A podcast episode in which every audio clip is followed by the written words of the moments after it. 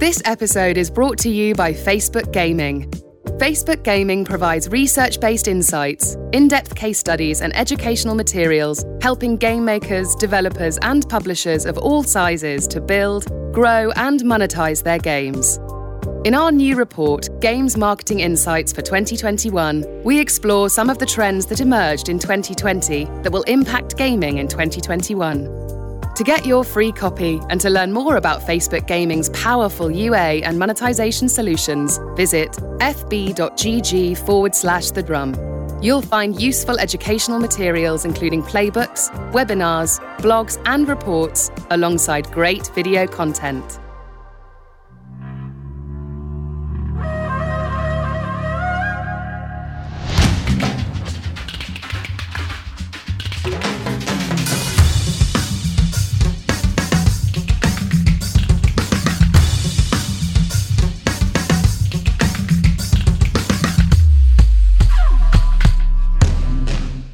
So, Perfect. Tim, then I suppose the, the question is for anybody who's listening, the key question will be are these likely to be behaviors that persist after the, you know, quote unquote end of the pandemic? And what from the report itself, you know, is evidence either way to that? Uh, it's a good question, Chris. And, and Natalia, thank you for, for your kind words. The report is, you know, the work of a dedicated group of people across Facebook gaming. And, you know, it was a ton of work, but uh, we really like to think that we can produce work that is valuable to the industry as a whole. And, you know, I think this is another example of our progress in that direction. But, but I appreciate you saying it's, it's of value. Uh, Chris, I think, I think we don't know. I mean, I hmm. think if you, if we'd have done this, you know, this podcast in October of last year or at the end of the summer, you know, I might have confidently said, yes, I think, you know, people who picked up the habit will probably you know, there will be some attrition and some sort of correction, but a lot of people will, you know, play. They may mm. play slightly less than what they're playing when they when they're sort of in stay-at-home measures and so on.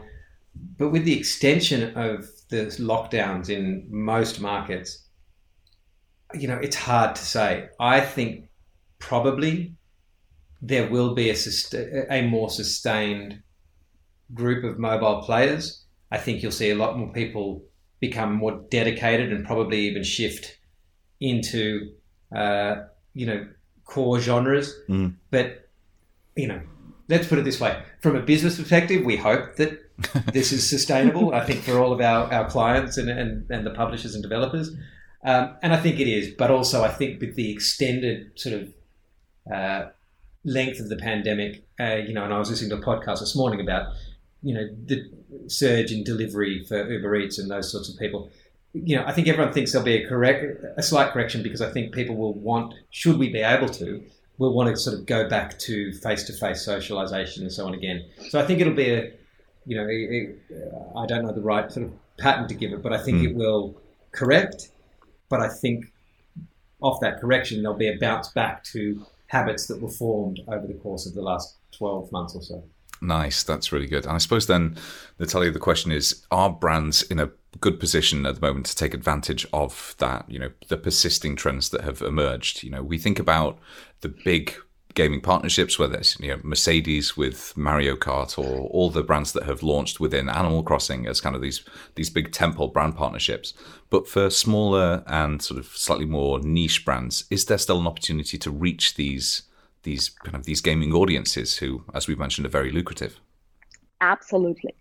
Gaming has etched itself into the routine of people during the pandemic times, and the trend is likely to stand. And um, I think that one of the challenges would be um, retention but you know since the habit has been formed i think that um, the new gamers will keep on playing and that's a massive opportunity for uh, advertisers and for brands, especially as we're in the middle of the second or the third lockdown, mm-hmm. where we don't have any social events. We cannot spend you know, on digital out of home or on out of home.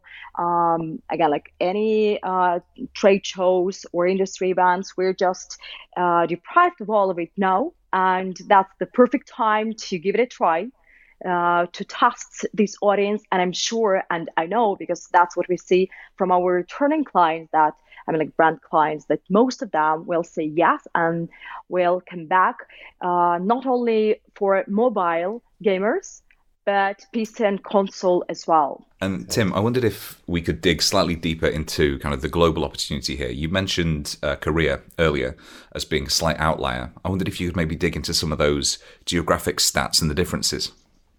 Yeah, I mean, Korea just was slightly surprising because Korea looked a lot more like the profile that we expected, which was, you know, the, the new cohort of players skewed older uh, and more uh, with a propensity to play more sort of casual genres.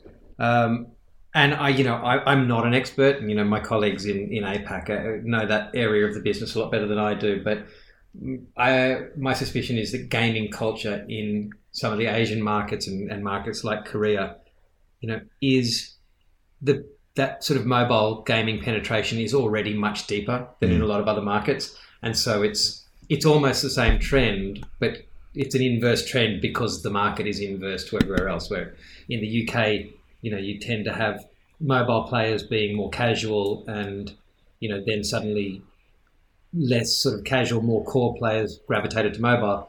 And I suspect, and I don't have any evidence to back this up, this is pure gut. You know, in a very mobile, advanced market like Korea, you have a you know good penetration of mobile gamers, and then people who hadn't previously, an older cohort who hadn't previously played were attracted to it because of the, the, the situation of being, you know, in some form of lockdown.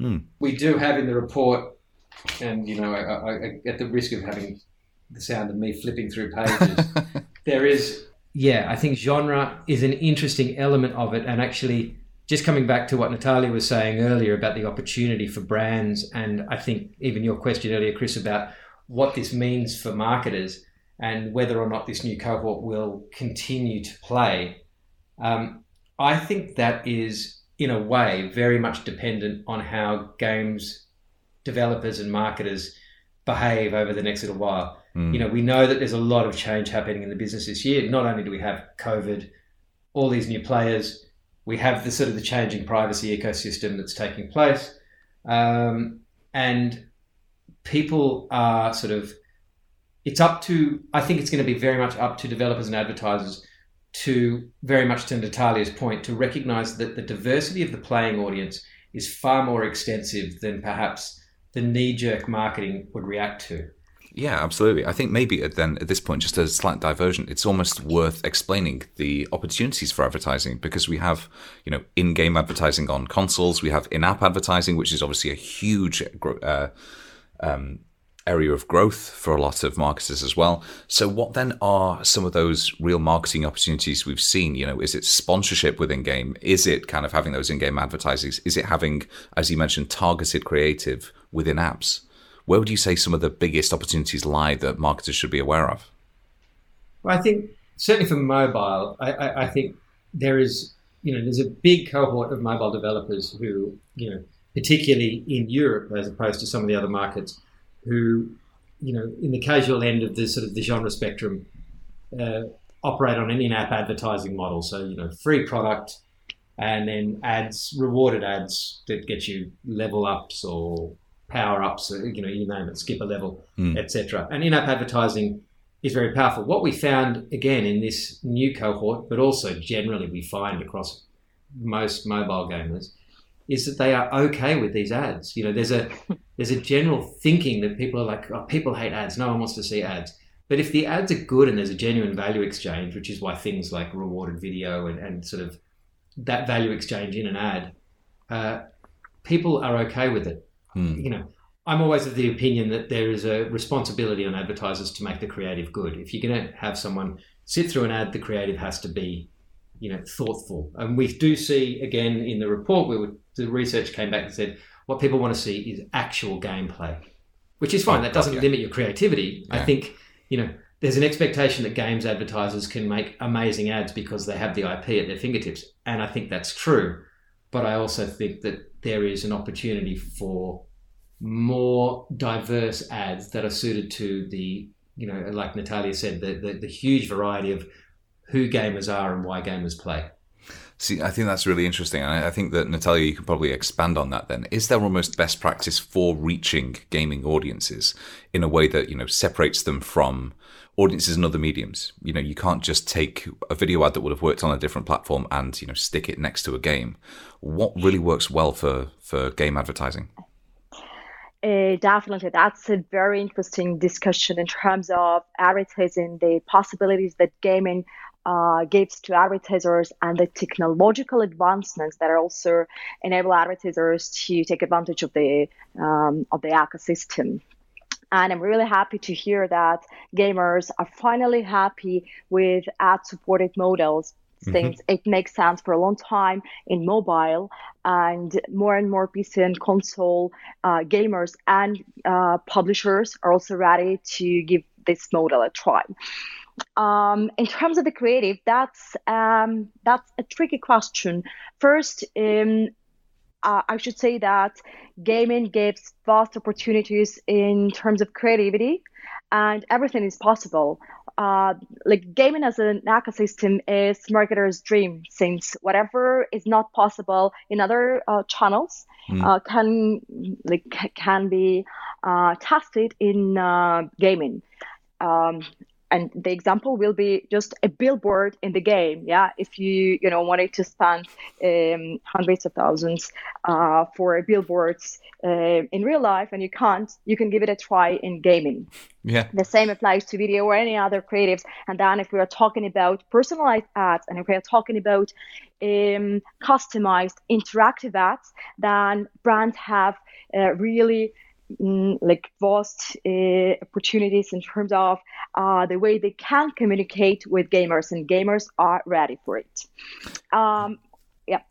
Oh no, I was just going to say, yeah, absolutely. I, I, remember it was only a couple of years ago that we had sort of in-game ads within even you know one of the AAA titles like Street Fighter Five, and at the time, people right. there was a backlash because people felt it was implemented badly. But now people have really come back around on it and sort of said, well, you know what? Actually, the ad-supported model works, you know, well elsewhere. Let's give it a go in gaming, and there has been a really positive response. True, yeah, that's true. And now the industry is ready for it. And by the industry, I mean both advertisers, game developers, and gamers themselves. At Anzu, we put gamers first. And as a marketer, I have uh, numerous discussions with gamers and ask them what kind of advertising you're comfortable with, what kind of ads you would want to see. And 95% of them confirm that they are totally fine with ads that are part of the gaming environment that uh, that fit natural uh, or just sit naturally in the game and you know just enhance the uh, realism of the game and uh, tim is right when he says that advertisers are responsible for the uh, creative side and I also think that publishers uh, need to share this responsibility in terms of accepting or not accepting or giving the uh, gamer audience to advertisers so that they can like take the right decisions in terms of you know what to give a try what not to give a try in terms of specific games specific gamer and we talk about personalized ads and the gaming experience uh, in general. Um, the creative point is uh, very interesting since at the moment um, the advertising industry is not uh, ready yet to like to accept that they need to develop specific creative for in-game advertising mm. or in-game space and that's a kind of issue since uh, i see a lot of um, cases when advertisers come with uh, social media creative or um, any other digital advertising creative and there is too much text the text is too small or there is a call to action that is not uh, like um, super suitable for gaming spaces mm. and you know still uh, there is a bit of work to be done in terms of um, just defining the creative guidelines for the gaming ecosystem so that ads are even more naturally like fit the gaming space